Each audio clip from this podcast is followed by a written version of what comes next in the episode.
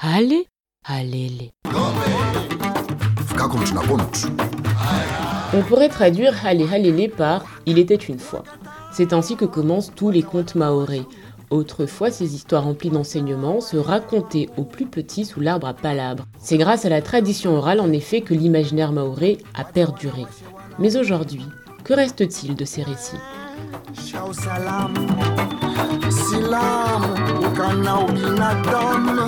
Dans les années 90, ce qui était à l'époque la collectivité territoriale de Mayotte a effectué un travail de recherche et de documentation qui a donné naissance notamment au cahier des archives orales. Cette collection a été éditée lors de sa création par les éditions du Baobab à Mayotte. Aujourd'hui, il est difficile, voire impossible pour le grand public de la retrouver. Par une heureuse coïncidence, certains ouvrages de cette collection sont arrivés entre mes mains. C'est donc tout naturellement que je vous propose une balade à travers le temps afin de nous plonger au cœur de ces histoires qui ont fait, et plus que jamais, qui font Mayotte.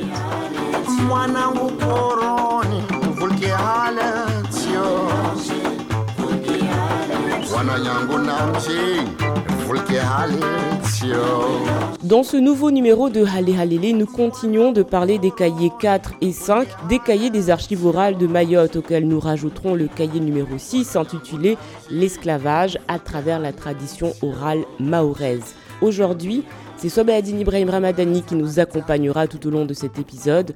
Les plus jeunes le connaissent en tant qu'ancien président du conseil départemental de Mayotte de 2015 à 2021. Sobaadine Ibrahim Ramadani est également ancien sénateur de Mayotte. Il est surtout le premier doctorant maoré, un doctorat qu'il a obtenu en 1980 en sciences de l'éducation. Ce passionné d'histoire, de sociologie et des cultures était intervenu en 1998 lors de ce colloque organisé au Conseil général de Mayotte sur les questions de l'esclavage.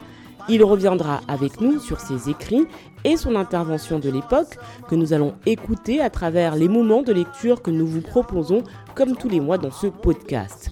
Comment s'est construit l'imaginaire maoré dans la société esclavagiste des origines à 1846 quelle est la perception que les Maoris ont de l'esclavage et notamment dans la tradition orale? Quelle trace nous reste-t-il de cette histoire complexe, parfois sombre et souvent violente? C'est ce que nous verrons dans ce nouveau numéro de Hale Halile. Ce mois-ci, nous prenons la direction de l'Afrique du Sud à la découverte de l'artiste Ami Fakou qui nous accompagnera tout au long de ce voyage. Nam Karibou dans ce nouveau numéro de Hale Halile. Bienvenue à tous.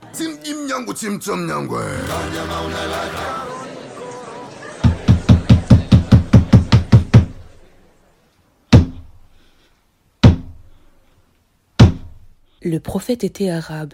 Il est au paradis. Lecture de la préface de l'esclavage à travers la tradition orale mahoraise, écrite par Nassur Atoumani, écrivain en 1998. Avoir des ancêtres musulmans et arabes, c'est se rapprocher encore davantage de Muhammad que la paix soit sur lui.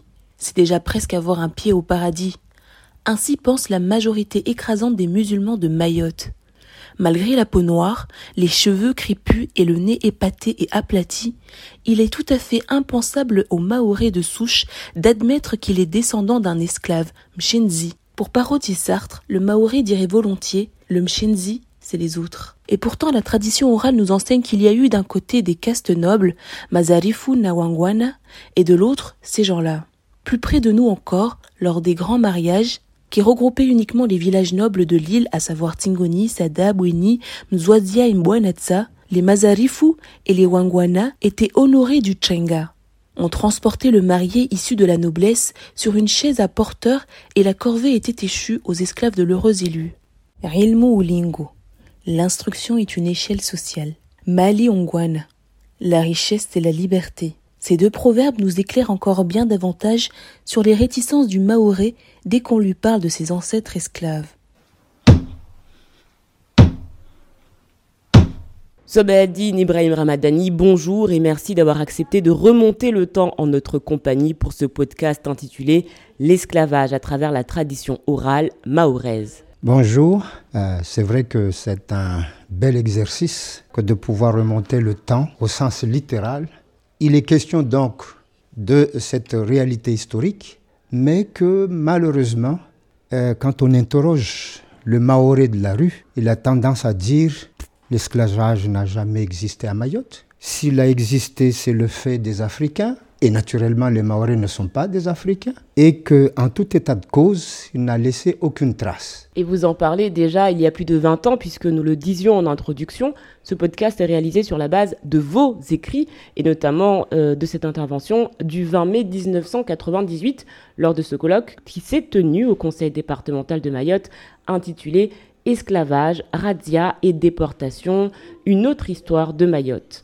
Dans la préface que nous venons d'écouter, l'écrivain Nassur Atouman nous dit Malgré la peau noire, les cheveux crépus et le nez épaté et aplati, il est tout à fait impensable au Maoré de souche d'admettre qu'il est descendant d'un esclave. J'ai envie de demander, euh, tout d'abord, c'est quoi un Maoré de souche? Autant vous dire que le Maoré de souche, en 98, il n'existe pas. En 2022, il n'existe pas non plus. si euh, je m'essaie à définir ce Maoré, je dirais c'est un individu natif de Mayotte, descendant d'Africains, de Malgaches et d'Arabou-Shirazi, parlant les langues ancestrales de Mayotte, et j'insiste, parlant les langues ancestrales de Mayotte. Qui sont ces langues? Qui sont naturellement le Shimaoré et le Kibushi, dans 9 cas sur 10 de confession musulmane, sunnite, de rite chaféite, et qui a en partage je dirais 1200 ans d'histoire qui débute au 9e siècle sur le site ancien de Dembini. 1200 ans d'histoire actuellement connue. Et alors, cette préface finalement met les pieds dans le plat avec euh, d'un côté cette fierté d'avoir des ancêtres arabes et musulmans, et de l'autre ce déni, si je puis m'exprimer ainsi, d'avoir des ancêtres esclaves. Qu'est-ce qu'on peut en dire? Il faut sûrement dire euh, que l'idéologie dominante, qui était donc arabo-shirazi pendant toute la période du sultanat, donc du XVIe au XIXe siècle, repose sur une bipolarisation ethnoculturelle de la société. D'une part, vous avez les arabo-shirazi présentés comme la classe supérieure, et d'autre part, vous avez euh, le groupe africain classé naturellement inférieur. Mais ce qui est encore plus important et qui est une conséquence de tout cela, c'est que l'arabo-shirazi fournit le, modèle d'homme civilisé, le moustan arabe, tandis qu'à l'inverse, l'Africain incarne l'archétype de l'esclave qu'il faut rejeter par opposition au premier groupe auquel il faut ressembler. En tout cas, tout bon sujet du sultan doit s'identifier au modèle d'homme arabe civilisé, le moustan arabe. Et c'est justement ce que vous nous avez expliqué finalement, c'est que ce rapport de domination a eu des conséquences, notamment dans notre imaginaire. Et vous avez fait un inventaire des personnages euh, de l'imaginaire populaire maoré. D'ailleurs, quel était votre rôle lors de ce colloque organisé en 1998 Mon rôle consistait à mettre en exergue le système de dénigrement du noir, de l'africain, à travers un certain nombre d'expressions de personnages qui le disqualifient au profit de l'arabo-shirazi. Parce que, vous savez, lié à ce qu'on disait tout à l'heure, c'est qu'on a bouté un paradoxe. Le noir, l'esclave en question, au lieu de lutter contre son maître et de s'affranchir, cherche plutôt à lui ressembler. Mon rôle, était de répertorier, non pas de manière exhaustive, mais dans ce que la langue populaire retient comme autant de qualificatifs qui dégradent le groupe africain et singulièrement l'esclave, puisque entre africain et esclave, c'est, j'allais dire, du pareil au même, en tout cas dans la mentalité de la culture dominante. L'africain, dans la langue, les langues de Mayotte singulièrement ici, le Shimaoré, c'est le Mshenzi, le Mshambara, le Makwa, qui en français désigne le nègre, accolé à ce nègre, kutsu, qui, sont, qui traduisent des vocables tels que la brute en français, l'ignorant, le, sauvage. Et ensuite, c'est pas tout. D'autres vocables, le mjinga, nyombe, le kafir, c'est le mécréant, le matza, c'est le campagnard, mrumwa, naturellement, c'est l'esclave, le mtoro, c'est le fugitif, c'est le marron. Mais tous ces vocables disqualifiant le noir ont à côté leur parallèle, leur contraire, chez le, l'arabo-shirazi. Nous avons retrouvé d'ailleurs les écrits de votre intervention qui étaient divisés en trois parties que nous allons reprendre puisque ces trois parties sont très bien faites. Nous parlerons euh, dans un premier temps de la construction de l'imaginaire maoré dans la société esclavagiste avant 1846. Nous parlerons ensuite de la période après 1846 et on fera enfin le bilan euh, grâce à cette dernière partie que vous avez intitulée La construction d'une nouvelle identité aujourd'hui. L'aujourd'hui dont vous parlez, c'était il y a plus de 20 ans. Et pourtant, on a le sentiment euh, que cette question est plus que jamais d'actualité. Comment on en vient à se poser une telle question à une période où, on le rappelle, on se bat toujours finalement pour une départementalisation et on a les yeux rivés sur la France? C'est la question fondamentale qui est en jeu, qui est une question d'actualité permanente. De mon point de vue, l'identité, singulièrement ici l'identité mahoraise, elle n'a jamais stable, mais elle se construit sans cesse au gré euh, des migrations, a fortiori. Au moment où euh, nous entrons dans la mondialisation, dans un contexte d'immigration et de migration massive, et où euh, en même temps Mayotte s'ouvre au monde et que donc s'enrichit constamment de nouveaux apports exogènes alors comment vous la décririez, cette société de Mayotte à la fin des années 90 Pour moi, c'est une société duale euh, dans laquelle nos traditions établies de longue date font face à une modernité euh, naissante. Cette modernité est marquée par plusieurs caractéristiques. Une urbanisation naissante mais rapide, le déclin des activités agricoles et que donc amorce de l'exode rural vers les villes, la mise en place euh, de euh, l'économie, pas l'économie proprement dite, mais le marché intérieur, la mise en œuvre de manière massive des conventions de développement entre 1987 et 1999. Il y a plusieurs et qui, au bout du compte, sont en train de façonner cette société duale, une, cette nouvelle société dans laquelle naturellement l'identité mahoraise s'enrichit. Donc une société en, pleine mutation finalement, et c'est ce qu'on c'est ce qu'on va voir. En tout cas, moi, j'ai personnellement beaucoup appris à travers vos écrits. J'espère qu'il en sera de même pour ceux qui nous écoutent. Comment, euh, finalement, euh, cette structure mentale des Maoris s'est façonnée à travers une société esclavagiste? C'est ce qu'on va voir juste après notre première escale musicale. La sud-africaine Ami Fakou nous interprète Indelendela. Place ensuite à ces extraits lus par Ami Celt et Noï Saïd comme tous les mots.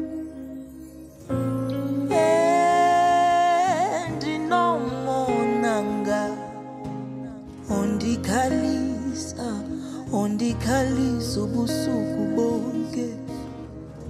Liyozo luthando luphele nini? Izihlukumezisa ndizihlukumezisa ngawe. Intelendlela endihambileyo ndiyabona utikiwe ndim intelendlela endiqithileyo ndifuna ubona ubuso bakho. Ndihlala ndikucinga phezolo bebendibuza ukuthi wayaphi nyanomntu utshone phi ndicela uphume baby. Abanye bayahleka ndihlala ndithandaza.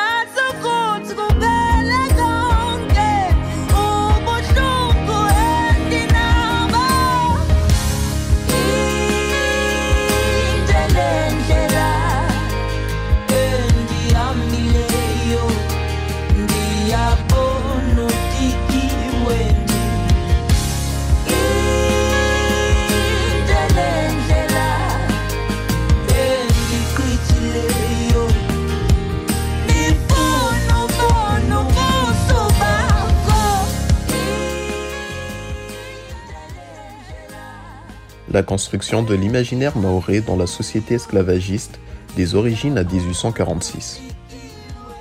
Organisation sociale. La société esclavagiste comprend trois groupes sociaux. Les Kabaïla, nobles d'origine swahili ou plus généralement métis d'Arabes, de Chiraziens et de Mahorais appartenant à la dynastie royale et leurs descendants. Ils constituent la classe possédante du royaume, détentrice du pouvoir, propriétaire des terres et des esclaves. Les Wangwana, hommes libres désignant tous les Mahorais que les Arabo-Chiraziens ont trouvés sur place et qui n'appartenaient pas aux clans royaux. Il s'agit de paysans vivant d'autosubsistance et qui n'étaient ni nobles ni esclaves.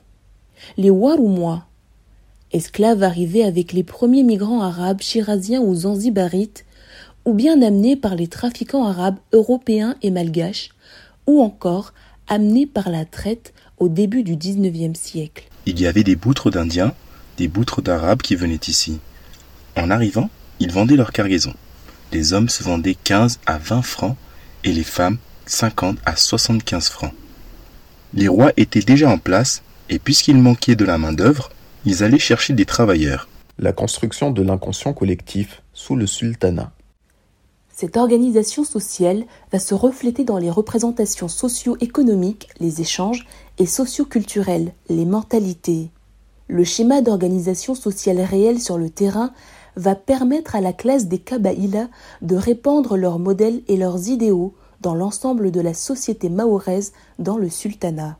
En l'espèce, il faut citer l'exemple de Bako Mouarabou de Tsingoni qui avait tenté le premier d'islamiser l'ensemble des Fahani et ministres du territoire. Bien entendu, cette survalorisation du modèle arabo-shirazien s'accompagne de la minoration du modèle aborigène. Au fond, on prend prétexte de la couleur de la peau pour perpétuer la supériorité du modèle arabo-shirazien dans l'imaginaire collectif. Ainsi, à partir de l'esclave noir, ils produisent une extension à tous les noirs et les métis. Ségrégation par la couleur de la peau, les descendants, stratégie matrimoniale favorisant l'endogamie de groupe, la détention de la connaissance, à Pamandzi, Mtsapere, Mtsamboro, Tsingoni et Bandrélé. Il se produit un phénomène intéressant à noter au plan psychologique et psychanalytique. C'est l'intériorisation par les esclaves de ces valeurs véhiculées par la classe dominante. C'est ce qu'on appelle aujourd'hui le syndrome de Stockholm. La victime tombe en adoration devant le tyran.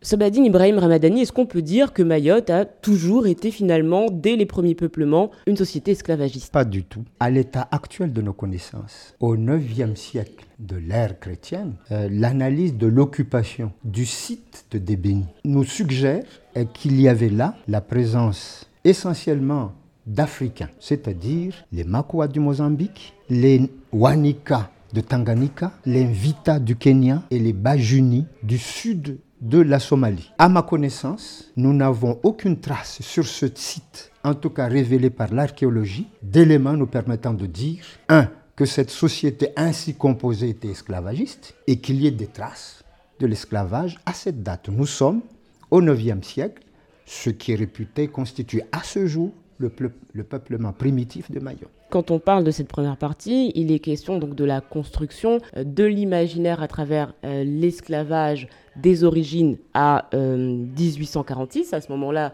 de quelle origine parlons-nous exactement? Finalement, ce système, ça veut dire que ce sont les Arabes qui l'ont mis en place? Absolument. C'est un système euh, mis en place par les trafiquants arabes et un certain nombre d'entre eux qui se sont établis, et notamment en petite terre, sur le site archéologique bien connu dit de Bagamoyo. Sur ce site de Bagamoyo, l'analyse des tombes qui aujourd'hui sont immergées à plus d'un mètre euh, sous, sous- la mer euh, fait apparaître deux caractéristiques liées à l'orientation des tombes. Certaines tombes sont systématiquement orientés vers la Mecque, ce sont des musulmans, et les autres sont orientés de manière quelconque. C'est donc euh, des non-musulmans. Et des analyses plus poussées, notamment par le témoignage des historiens arabes, Al-Masoudi et Al-Idrissi, confirment qu'il s'agit bien d'arabes musulmans et de leurs esclaves africains essentiellement puisés dans le Mozambique. Le début euh, de la formation euh, euh, de la société en une société esclavagiste est le fait des arabo-musulmans. Cela représente les fondamentaux de, l'histoire de Mayotte et, vous le dites lors de votre intervention, euh, ce que nous a laissé l'esclavage, c'est aussi plusieurs types de ségrégation par la couleur de la peau, à travers les mariages et aussi euh, à travers les groupes de savoir identifiés dans certains villages.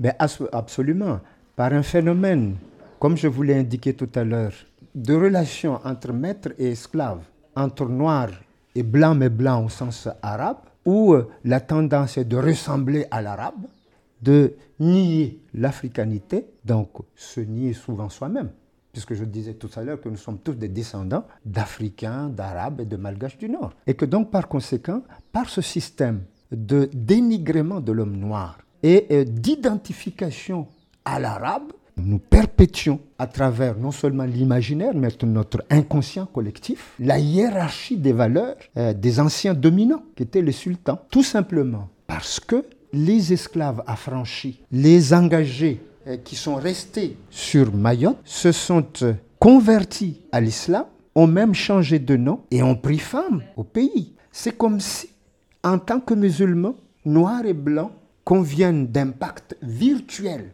de solidarité musulmane ou de solidarité religieuse tendant à survaloriser l'arabe et à péjorer, voire à ignorer, à oublier le noir. Et on est frappé dans une espèce de, non seulement de négation de soi, mais parfois, et je dirais souvent, d'amnésie. On n'en parle pas. Alors on va, on va aller plus loin justement et on va en parler juste après euh, ce nouvel interlude. Ami Fakou, qui est notre coup de cœur du mois. Je vous laisse découvrir son titre Imali en featuring avec Black Diamond et on revient juste après.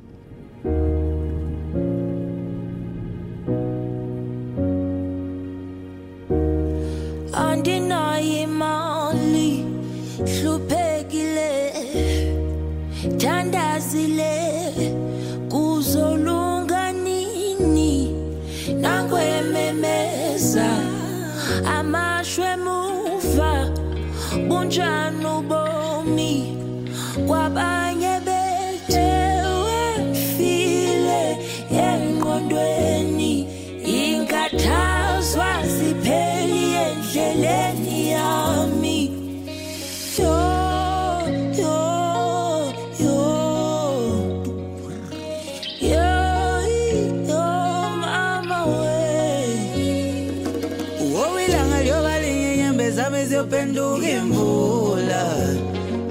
Ithukuthukhu zami zibe izibusisi izinto zibe lula.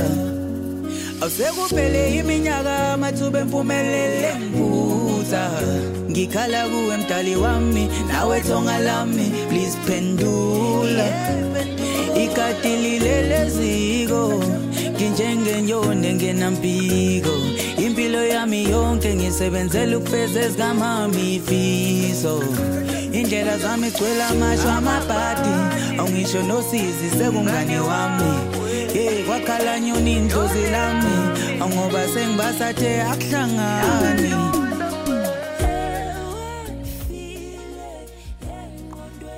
La société post-esclavagiste à partir de 1846.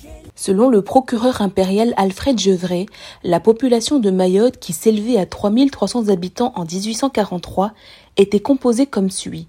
700 Arabes, Antalaouti et métis d'Arabes, 600 Sakalaves, Malgaches, 500 Maorais, les autochtones, et 1500 esclaves, africains et malgaches. En 1843 et 1846, le nombre des esclaves est passé à 2733 individus.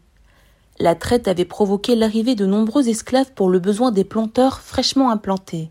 Au même moment, le commandant Passot dénombre 15 000 esclaves dans les dépendances de Mayotte, à savoir Nocibé et Sainte-Marie.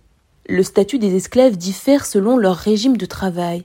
Ceux qui ont été introduits par la traite entre 1844 et 1845 sous le couvert de travailleurs libres et employés dans les plantations sucrières de Dzumonier, Kumbani et Kaweni étaient comme des bêtes de somme, peu différents de ceux qui travaillaient dans les plantations de l'île Bantou. En revanche, le statut des autres était sensiblement différent.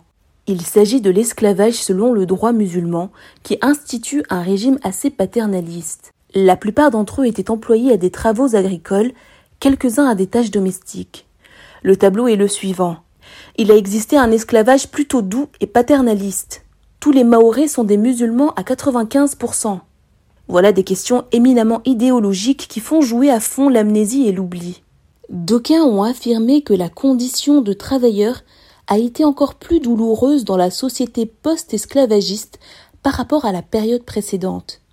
Je vous rappelle qu'à la base de cette société post-esclavagiste, il existe le traité de 1841 passé entre la France et les anciennes dynasties. Et si justement ils ont dû renoncer à beaucoup de choses, les anciennes dynasties dirigées par le Qadi Omar Boubacar parviennent à protéger leurs coutumes et leurs droits locaux. Les vestiges de l'ancienne société demeurent intacts dans les représentations collectives. Mieux, elles sont définitivement légitimées par l'ensemble du corps social. En effet, il y a une persistance des pratiques d'endogamie de groupe chez les Sharifou Jamali Laili, à Pamandi, Amsaperem, Tsamboro, Bandrele et Tsingoni. Ils se mariaient entre eux. Les princes épousaient les princesses, les Maoris se marient aussi entre eux. La famille royale, les Malgaches, les Wazungu, les Maoris, chacun épousait une personne du même groupe que lui. Les Indiens, les Wangwana, les Warumwa, tout le monde pratiquait de même. Dans les mosquées, les charifous conservent le monopole des prêches et des prières collectives légales. Le mot Kabaïla continue à évoquer l'idée de richesse et d'aisance. Il désigne surtout une personne au teint clair, au nez fin avec un physique un peu plus oriental que le reste de la population. Voilà la situation telle que l'on peut la décrire jusqu'au milieu des années 70. À partir des années 1920, les travaux forcés furent utilisés pour commencer la construction des routes. En langage maorez, on les appelait Hazi Amanoufa, travaux d'utilité publique. Le Hazi Amanoufa, c'était un travail que les gens devaient faire sans recevoir aucune rémunération. On te réquisitionnait, par exemple, pour travailler à Mamoudzou pendant 10 jours, et cela sans recevoir aucune paye. Si tu t'enfuyais quelques jours après le début des travaux, on te rattrapait et tu étais condamné à 15 jours de prison. Je travaillais avec une pelle et un pic. Nous avions construit la route qui part du Baobab et qui va à Msapere. Une fois le travail fini, on vous donnait une attestation reconnue par l'administration et déclarant qu'on s'était acquitté du Hazia Manoufa. Si quelqu'un n'avait ni l'attestation du l'ATT ni celle du Hazia Manoufa, il était sans doute un vagabond. On l'arrêtait et on le soumettait à toutes les peines. Et merci à Ami Celt et à Nohu Saïd que nous ne présentons plus désormais. Merci également à Wally Sharif qui a prêté sa voix pour donner vie au témoignage de ces anciens de Mayotte, Badine Ibrahim Ramadani. On est toujours finalement dans un rapport de dominant-dominé, quelle que soit la période. Absolument, absolument. Nous sommes dans le cadre de la perpétuation de ce rapport. Je disais tout à l'heure, on laissait entendre euh, que euh, se dessinait dès la fin des années 90 une nouvelle société, quasiment de classe, mais fondée sur le savoir, et notamment le savoir religieux, le savoir de façon générale, l'argent, l'entrepreneuriat, et que donc se forment de nouvelles classes, la petite bourgeoisie, et euh, la société dominante fait valoir sa culture dominante, son idéologie dominante, sa hiérarchie de valeurs. Pourquoi, quand on parle de l'esclavage d'avant 1846, euh, on y associe souvent des mots comme paternaliste, doux, euh, différent. Est-ce que c'était vraiment différent? Moi, je pense que dès lors qu'on parle d'esclaves et d'esclavage, ou de la traite, encore plus, c'est déjà de la violence. L'esclave, c'est quoi? L'esclave, c'est euh, un individu, entre guillemets, relégué au rang de choses, d'objets, de meubles, tout sauf à reconnaître son humanité. Et que donc, en soi, l'Africain, comme je disais tout à l'heure, qui est lui-même identifié, stigmatisé comme étant l'archétype de l'esclave, eh bien celui-là, il est déjà violenté. Il est en tant qu'objet appartenant à autrui, privé de sa liberté, et qui plus est, cantonné dans des tâches les plus dures. Il faut aller chercher l'eau à la rivière, le, le- le- fagot, il faut cuisiner, laver, astreinte à des, non pas un travail, mais à des corvées. Je vous parle de la forme a priori dont on pensait qu'elle serait plus douce, euh, domestique. A fortiori, et c'était la plupart du temps le cas, ils sont cantonnés, ils sont affectés aux travaux agricoles. Parce que euh, il faut penser que à cette époque-là, à l'époque du sultanat, ça sera encore plus euh, avec la colonisation, eh bien, Mayotte servait de point d'escale sur la route des Indes ou la route des Mascarenes. Mayotte ravitaillait en produits agricoles de toute nature, ces navigateurs, puisqu'à l'époque le passage obligé c'était le cap de Bonne-Espérance. Dès la prise de possession euh, de l'île de Mayotte par la France, il y a eu cette volonté, parce qu'on croyait à l'époque qu'on pouvait faire de Mayotte un nouvel Eldorado, Et alors pourquoi justement? Pourquoi on parle beaucoup de Mayotte comme finalement cette île de tous les possibles? Ce, n'est pas la première fois qu'on entend ça. Dès, le 19e siècle, euh, c'était déjà ça, et je pense bien avant. Je pense qu'il y, y a deux facteurs. Le premier, c'est la Mayotte en tant que rade. L'île est relativement bien protégée comparativement aux autres configurations des autres îles de cet océan Indien occidental, et singulièrement de l'archipel des Comores. Mayotte, de par sa configuration géographique, offre une rade et une protection pour des navires qui y entrent et qui naturellement qui y sortent. Et c'est ce qui avait donné euh, à la France l'idée de faire de Mayotte un port militaire. Et ensuite, la nature du sol. Mais à mon avis, les colons qui sont arrivés se sont inspirés de la tradition antérieure, euh, antérieure à l'époque avec laquelle Mayotte était florissante et fournissait des produits agricoles en grande quantité, en grande qualité. Et que donc, avec euh, cette ambition de la, la culture des plantes à farfin et surtout de la canne à sucre, on pensait pouvoir faire de Mayotte des Nouvelles Antilles mieux que la, la, Réunion en plantant les cannes. Et donc, les colons, les gouverneurs,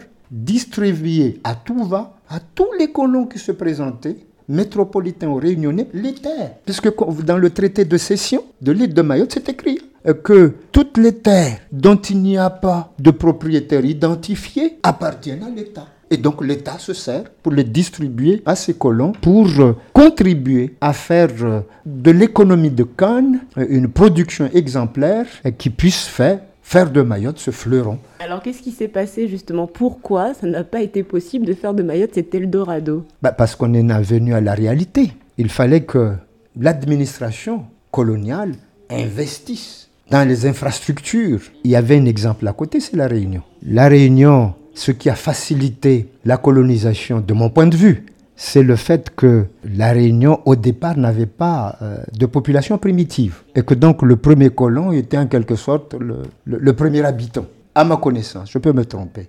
Vierge de tout habitant. Et que donc, il a fallu, là, importer massivement euh, Des populations. des populations d'origines diverses, mais en commençant d'abord par les esclaves mozambicains, puis les malgaches. Les malgaches, c'est surtout les femmes. Parce que les colons, quand ils arrivent, ils ont souvent des hommes. Puis les autres, les colis indiens, les chinois, etc. Alors chez nous, euh, l'affranchissement était assorti d'une clause d'engagement de 5 ans, ce qui révoltait les affranchis. Et c'est d'ailleurs l'une des raisons pour lesquelles il y a eu cette révolte de, 1900 de 1856 et qui s'ajoute à des conditions euh, de travail extrêmement pénibles. Mais enfin, on dit de la palissade. Il s'agit des conditions d'esclaves, des conditions de traite et qui euh, amenaient, je dirais, à se révolter et parfois euh, de façon inattendue, où il y a une connivence, une solidarité entre les, les affranchis et leurs maîtres pour dire non aux colons. Parce qu'ils sont tous finalement euh, relégués au même rang, alors que avant, voilà, ce sont tous euh, des colonisés, des dominés, et que donc ils ont fait cause commune. justement, vous parlez euh, de ce traité de 1841 qui est passé entre la France et les anciennes dynasties, euh, des anciennes dynasties de Mayotte. Finalement, de quelle dynastie parlons-nous? Euh, De quoi il était question exactement dans ce traité? On a, on a l'impression que c'était une affaire de privilège, une affaire de finalement de garder une certaine influence, une certaine domination aussi? Ben, il s'agit bien, comme vous l'avez indiqué, des anciennes familles royales, d'intentrices, pouvoir du sultanat, avant Ndiansou, qui étaient donc des notables, ceux qui, réunis, représentaient euh, les différentes euh, successions, les descendants euh, qui étaient donc sur place. Il a fallu négocier puisque la France a commencé à travers le gouverneur de l'île Bourbon à négocier la prise de possession de Mayotte. Et que donc, je dis bien négocier. Il aurait pu faire une conquête militaire comme un peu partout. Ce qui est le plus important parmi ces familles, c'est qu'ils ils avaient désigné, ou en tout cas, s'il ne l'avait pas désigné, c'est celui qui s'est dégagé du lot, un un personnage important, c'est le Qadi Oumar Abou Bakari, l'un des rares savants, non pas dans la doctrine musulmane, cela va de soi, puisqu'il est Qadi, mais surtout qu'il pratiquait d'autres langues y compris le français. Non seulement il le pratiquait, il le lisait, il l'écrivait. Donc, euh, qui était ce Kadi Oumar Aboubakar? Il faut savoir qu'il était secrétaire d'Andian Tsoul, mais en réalité, les yeux et la plume d'Andian Tsoul. Mais pas seulement. C'est que pour lui, il avait des prétentions à être sultan. Qu'est-ce qui a fait barrage à ses ambitions? D'une part, Andian Tsoul, et d'autre part, la France. Et entre les deux, il n'avait pas eu le temps d'imaginer euh, sa stratégie. Il disait que vaut mieux que je tire profit de cette situation. Et c'est donc lui qui a signé, hein, en lieu et place d'Andian Tsoul, le traité de cession avec euh, le, le capitaine Passot. Qu'est-ce qui s'était passé avec André Nansouli qui finalement, euh, à la fin de son règne, était euh, désavoué Il y avait un, un- un désamour profond des Mahorais envers ce sultan qui avait pourtant... Il, il est retombé dans son naturel. Vous savez qu'Andian Tsoul, c'est l'un des princes rois Sakalav de la grande région de, de de Bouina comme on dit, menacé, euh, euh, voire même vaincu par euh, les, les Mernes. Et donc il a trouvé refuge à Mayotte au nom d'impact, passé avec Mawanamad. Et il, entre-temps, il s'est converti à l'islam. Sauf que son naturel, c'est quoi? C'est qu'il n'était pas musulman avant. Il a la tradition sakalave. La tradition sakalave et les beuveries vont ensemble. Et que donc le gars, ce, ce- sultan, dont certains disent usurpateur, est retourné dans ses anciennes pratiques de l'alcool et qui n'était plus, nous dit-on, que l'ombre de lui-même. Et dans le il finira assassiné. Et puis c'est pas tout, c'est lui qui a quand même a divisé Mayotte en deux. Il a fait pression euh, auprès de, de. C'est lui qui succède, le fils à, à, à- à Mawanamad, euh, pour que, une fois accueilli à Mayotte, il ait une bonne portion, po- portion du territoire. C'est tout le sud, comme on dit. Mais c'est sous pression. Parce que quand il est arrivé, il est arrivé avec armes et bagages, avec ses alliés euh, et, d'autres. Ils étaient beaucoup plus puissants mi- militairement. C'est la raison pour laquelle, en s'appuyant sur le territoire qui lui été attribué, il a fait la conquête, il a organisé la conquête du pouvoir pour devenir le sultan en lieu et place de Bonakombo, qui était considéré dans la ligne légitime de la succession. Alors à quel moment finalement cette société esclavagiste a pris fin? Elle a pris fin, je dirais, euh, matériellement, après la, la mise au rebut. On n'usait plus euh, de, de. Cette chaise, Selon euh, point. la- Cette chaise la- à la- porteur. le phytacos, donc c'est la chaise à porteur. la fin des années euh, 50. En revanche, sur le plan de la, la mentalité, elle perdure sous d'autres formes. Mais physiquement, euh, pour moi, le, dernier symbole de l'esclavage, c'est le fitako. Quand il se déplaçait, euh, en terre comme en mer, euh, eh bien, il fallait pas que, quand il emprunte les vedettes, qu'il soit mouillé. Donc, on- mais ça, c'est vraiment le- le- l'esclavage moderne. On, on va aborder la troisième partie de notre euh, podcast Sabadine Ibrahim Ramadani. Avant cela, je vous laisse en compagnie d'Ami Fakou et de son titre Ébahi. Et on revient juste après pour parler donc identité.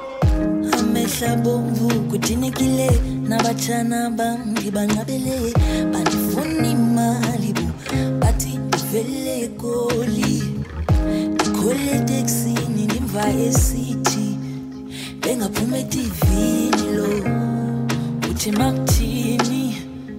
Yayasiphelelwa ngamandla oqhubeka. Elisti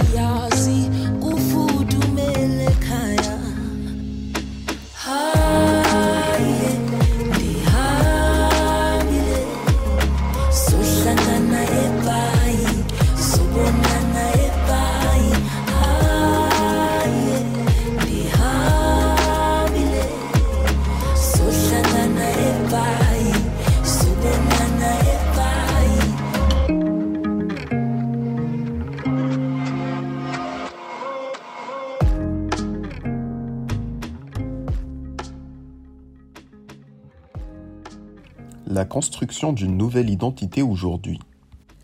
Comment sortir de la dialectique dominant-dominé maître-esclave Le roi qui succéda à Moualamadi est celui qui règne aujourd'hui encore, c'est le français. Il n'avait pas d'esclaves, mais nous étions tous ses esclaves. Il est arrivé avec ses règlements et a interdit tout ce qui ne lui convenait pas. Tout le monde était devenu esclave. Il n'y avait plus de différence entre les esclaves et les non-esclaves, comme cela existait auparavant. Comment aider les Mahorais à briser cette structure ancienne, ces chaînes de l'histoire? Pendant la période de la tétée, tout le monde payait. Les femmes et les hommes devaient payer 6 réals, 60 centimes, ce qui faisait 12 réals pour un couple. Par la suite, les femmes ont été exemptées de l'impôt, seuls les hommes payaient 12 réals. De mon temps, à la fin des années 30, l'impôt était de 36 réals, il a atteint 46, 50, 70, 90, 200, 400 réals pendant deux ans, et ce fut la fin. Il faut tout d'abord faire remarquer que c'est une problématique universelle, puisque Mayotte n'est pas la seule dans ce cas. C'est en fait la lutte contre soi-même, en vue de faire ressurgir dans sa conscience ce qui était longuement enfoui dans son inconscient. C'est un travail sur la mémoire, afin de renouer les chaînes brisées, c'est un travail sur l'histoire. Ceci pourrait se faire à travers 1. L'école. Il faut enseigner l'histoire de Mayotte et de sa région. 2. Dans la société, en rendant accessible à la population des éléments relatifs à son histoire de façon régulière et exhaustive. 3. La nécessité de commémorer pour faire fonctionner la mémoire collective des Maoris.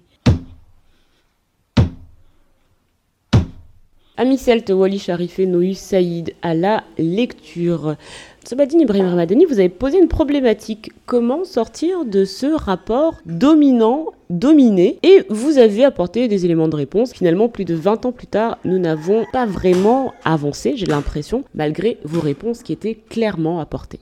Ah, je pense qu'on a fait un tout petit pas très timide, puisque à travers l'école, ce que je souhaitais, c'est que on puisse enseigner à nos enfants non seulement l'histoire de Mayotte et singulièrement pour ce cas d'espèce, l'histoire de l'esclavage. De façon à ce que si nous, dans notre imaginaire d'adultes, on avait des doutes, moins chez nos enfants, à la lumière de ce qu'on sait, ils puissent mieux connaître l'histoire et la réalité de l'esclavage Mayotte, qu'ils puissent apprendre l'histoire de Mayotte, leur histoire, puisque nous en sommes tous convaincus, sans la connaissance de l'histoire, nous ne connaîtrons pas nos racines, d'où venons-nous, ça nous aidera à connaître où allons-nous.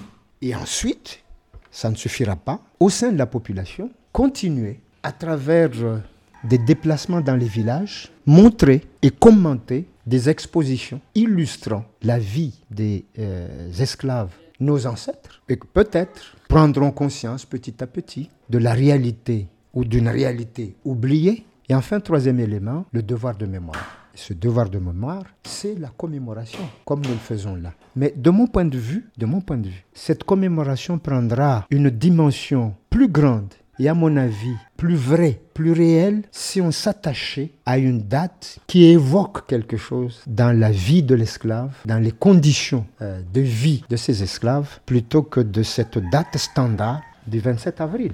Vous avez une date, vous, en tête? La première, c'est celle de la promulgation de l'ordonnance du 9 décembre 1846, donc du 9 décembre, ou alors la première vague d'affranchissement des esclaves, nous sommes en 1847, je crois que c'était le 2 juillet, ou euh, la fin des processus d'a- d'a- d'affranchissement, ça doit remonter au mois d'août, alors les dates, euh, là, j'y- ça doit être le 27 ou le 26 août de, de 1847. Là, c'est une date qui est attestée historiquement. Et je pense qu'il y aura beaucoup plus de force que le, le 27 avril, qui est une date générique. Alors qu'est-ce qui bloque? Pourquoi on n'arrive pas à coucher cette histoire sur papier?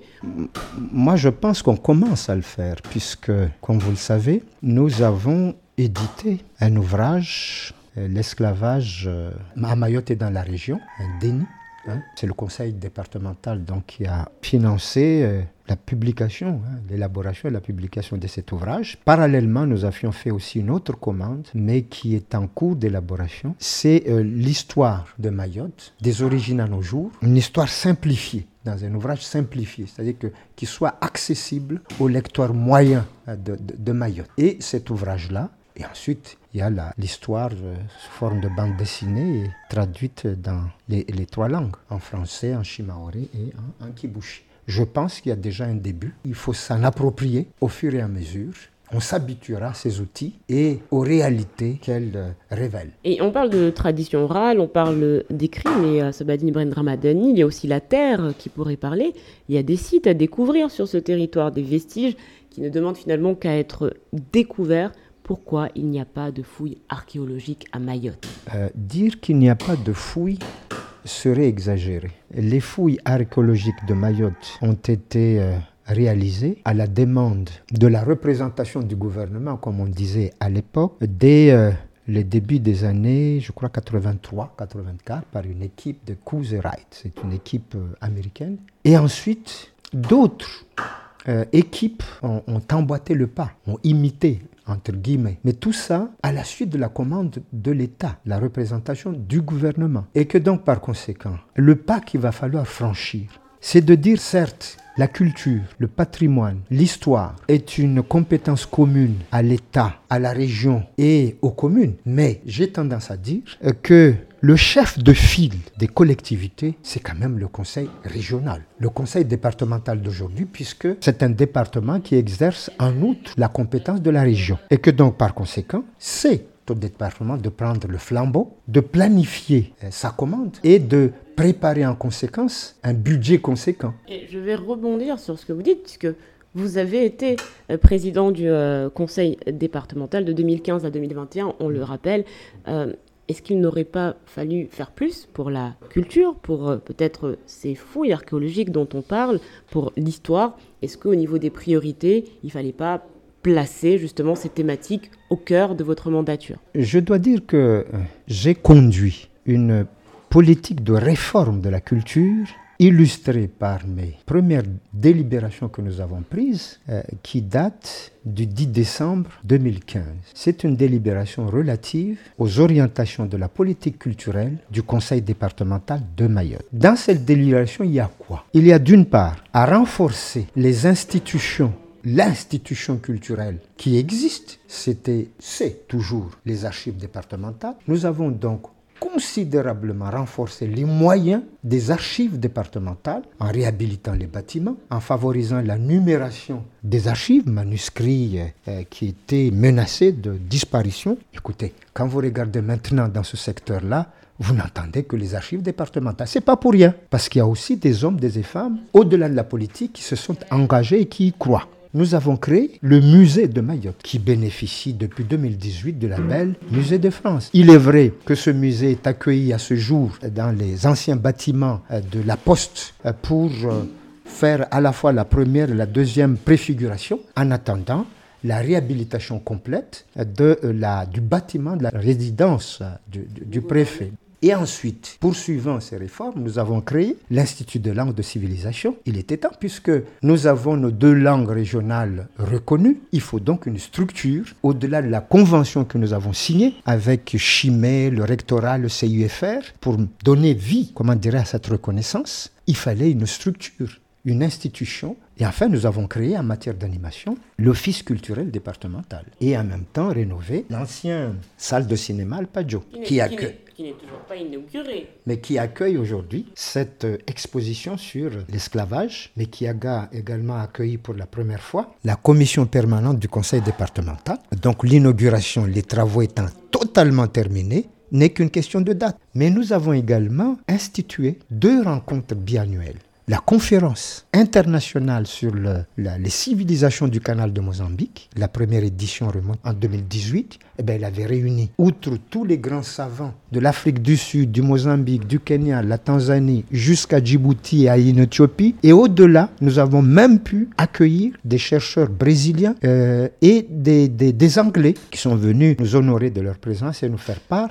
de leurs recherches en matière de civilisation du canal, plus un salon international du livre et de la lecture, du, du, et de la lecture publique. Tout cela contribue à revigorer la culture mahoraise au sens large et qui met, qui concrétise l'orientation que nous avons donnée, passer d'une culture festive où on danse et on chante à une culture de la connaissance. Et on arrive à la fin de ce podcast, Sabadine Ibrahim Ramadani. Merci pour toutes les informations précieuses que vous nous avez communiquées. Ben, de rien, c'est tout un naturel, madame. On remercie également Amissel Towali Sharif, Noï Saïd, Sobadine Abdallah, qui nous ont prêté une nouvelle fois main forte.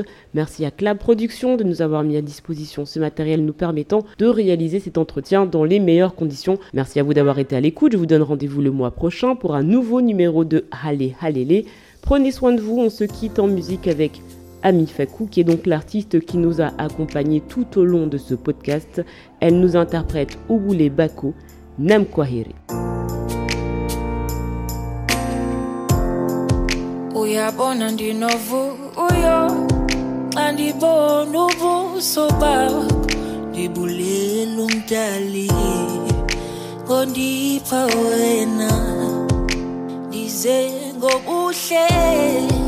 nangozithoba ndithembe ndiyacela andisoze ndimoshe. Ubuhle bakho obekho